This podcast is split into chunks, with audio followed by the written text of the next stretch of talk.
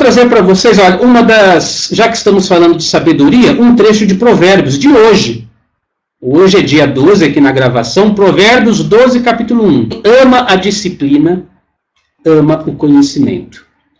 Mas o que aborrece a repreensão é estúpido. É estúpido.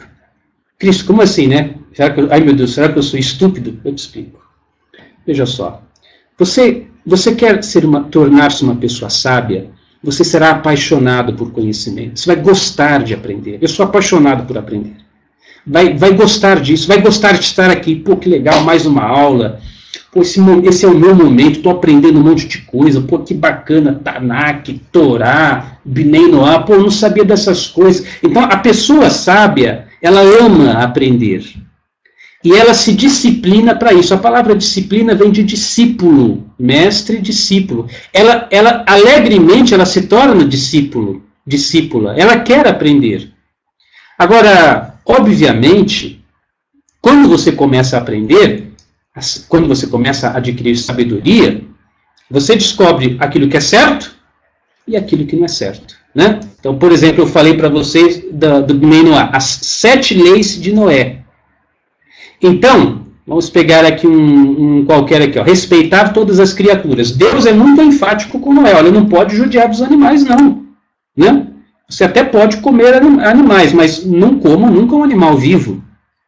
Certifique-se de que a morte desse animal seja a mais indolor e a mais rápida possível, para que nenhum animal sofra. E se você for guerrear num campo, não, não destrói a plantação, as árvores frutíferas, deixe-as intactas. Deus fala isso, né? Aí o que, que acontece? Essa é uma, é uma lei, é uma lei. A pessoa que se aborrece com a repreensão é estúpida. Esses dias atrás eu estava vendo no YouTube um, um bando de adolescentes que pegaram um vidro de álcool e jogaram num cachorro dentro, um, um filhotinho de cachorro, de, pequenininho, dentro de uma bacia e tacaram fogo.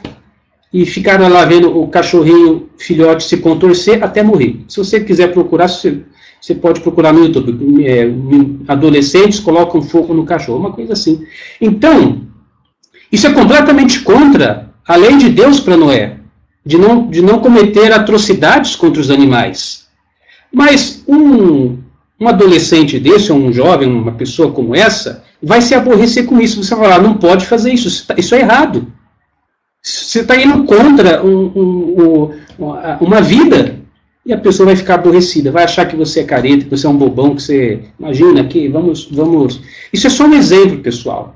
Então, é, a pessoa que, quando você começa, por exemplo, livro de Provérbios, que vai, nós estamos combinando de ler, ali vai estar a sabedoria por escrito do homem mais sábio que passou por esse planeta.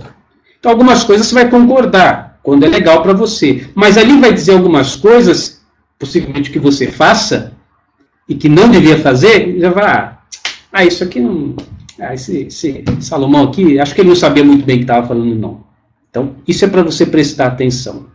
Outra coisa importante: o caminho do insensato, aos seus próprios olhos, parece reto, mas o sábio dá ouvido aos conselhos. Isso é sempre assim. Você já reparou que você está sempre certo? Você está sempre certo, né? É difícil você achar que você está errado. Ou, ou, alguém aqui assim, né? Você começa a conversar com a pessoa, você fala, pô, é vida, eu estou errado, né? Pô, não devia pensar assim. Nossa, é mesmo, a pessoa está certa. Muito difícil, né? Porque o insensato, diz Salomão em Provérbios capítulo 12, versículo 15, ele sempre acha que ele tem a razão, né? Dificilmente mas se você é sábio, e uma pessoa chega para você e começa a te passar uma instrução, você dá ouvido a ela. Ah, deixa eu ver o que essa pessoa está falando. Pô, o Cris aí está falando um negócio que eu, diferente do que eu pensava. Deixa, deixa eu ver se o que ele está falando é tem sentido, não tem sentido. Normalmente as pessoas são assim, numa discussão, por exemplo, você começa a debater boca com uma pessoa e você dá o seu argumento, ela vai dar o argumento dela, enquanto ela está falando, você já está pensando no que, que você vai responder. Você não está preocupado em ouvir o argumento da outra pessoa, você está preocupado em, em, ficar por cima, você quer dar a resposta certa, para você ter a razão. Né? Mas o sábio dá ouvido ao conselho. Então, veja só, O, o princípio da sabedoria é muito simples. Quanto mais sábio você for, mais bem-sucedido você será. Quanto menos sabedoria você tiver, mais fracasso você terá. Simples assim, pessoal. Eu digo isso em todos os cursos de sucesso de prosperidade que eu faço. Eu falo o seguinte: olha, se alguma coisa não está dando certo na sua vida, muito simples, tem alguma coisa que você não sabe. Né? Se outra pessoa saberia fazer. De repente você não sabe resolver aquele problema na sua empresa. É, é, é similar assim, eu dou para você um problema de matemática. E faz muitos anos que você já não vai na escola, um problema de raiz quadrada, por exemplo. Você fala, Cris, esse problema aqui não, não tem jeito, é impossível resolver isso aqui. Não, não é que é impossível, é que você não está sabendo. Dá na mão de um adolescente que está se preparando para passar no vestibular, mas em um minuto ele resolve aquilo. Né? Então, na verdade, pessoal, não existem coisas impossíveis, não existem coisas que não tem jeito, não existem coisas que não dá para fazer. Existem coisas que você não sabe, só isso. Coloca na mão de alguém que sabe e a pessoa vai resolver. Agora, pensa no seu problema financeiro. Pensa no seu problema no relacionamento. Pensa no seu problema de saúde. Você diz, ah, não tem jeito, não dá, é impossível. Não! Não é que é impossível, é que você não sabe resolver.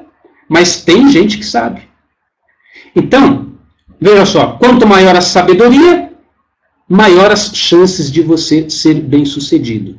Por isso que o primeiro pilar da Torá é buscar a sabedoria. Você vai entender como é que a Torá apresenta isso. Mas a ênfase, a grande ênfase, e por isso que eu fiz questão de trazer isso como o primeiro grande ensinamento, é, é a busca pela sabedoria. Sabedoria, obviamente, que é a aplicação de conhecimento. Só informação ainda não é sabedoria. Você pode ficar o dia inteiro lá pesquisando na internet, no Google, no Bing, informação, lendo informação. Até mesmo você pode ficar me ouvindo aqui, ouvindo. Ai, Cris Almeida, eu fiquei, um dia eu fiquei ouvindo suas palestras o dia inteiro. Você pode ficar ouvindo o dia inteiro, pode ler toneladas de livros aí na sua casa, mas uma coisa é certa, meu amigo. Enquanto você não aplica o que você está aprendendo, isso é só conhecimento. Isso ainda não transforma a sua vida. O que é sabedoria? Quando você pega um conhecimento e começa a aplicá-lo. Exemplo. Falei do livro Provérbios, que foi escrito pelo homem mais sábio do planeta Terra. Falei para vocês, todo dia leia o capítulo do dia. Dia 12, leia o capítulo 12. Dia 13, leia o capítulo 13. Dia 14, leia o capítulo 14 do livro de Provérbios. Faça isso logo pela manhã, quando acordar. Aí você ouve essa ideia, pô, legal, né? Bacana. Mas aí você achou a ideia legal e não fez nada. Então isso é conhecimento, mas ainda não é sabedoria. Você não aplicou uma ideia bacana que você ouviu, mas ficou só na teoria. E teoria não muda a vida de ninguém, pessoal. Pense, pense você, quantas coisas você já aprendeu, quantas coisas, você, quantos cursos talvez você já fez, quantos treinamentos, quantos livros. E olha aí para a sua vida. Possivelmente você se transformou num, num, sei lá, num balde de conhecimento. Está tá na hora agora de, de colocar isso tudo em prática.